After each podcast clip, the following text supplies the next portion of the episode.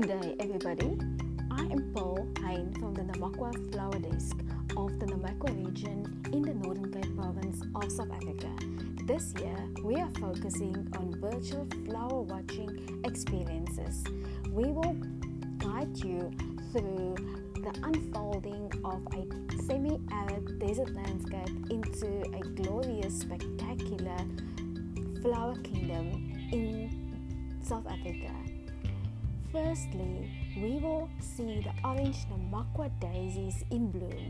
They are the first indicators that spring has arrived. To the end of the flower season, we will see purple faces in the field.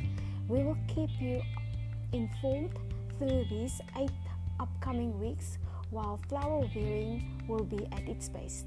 Thank you for listening. Goodbye.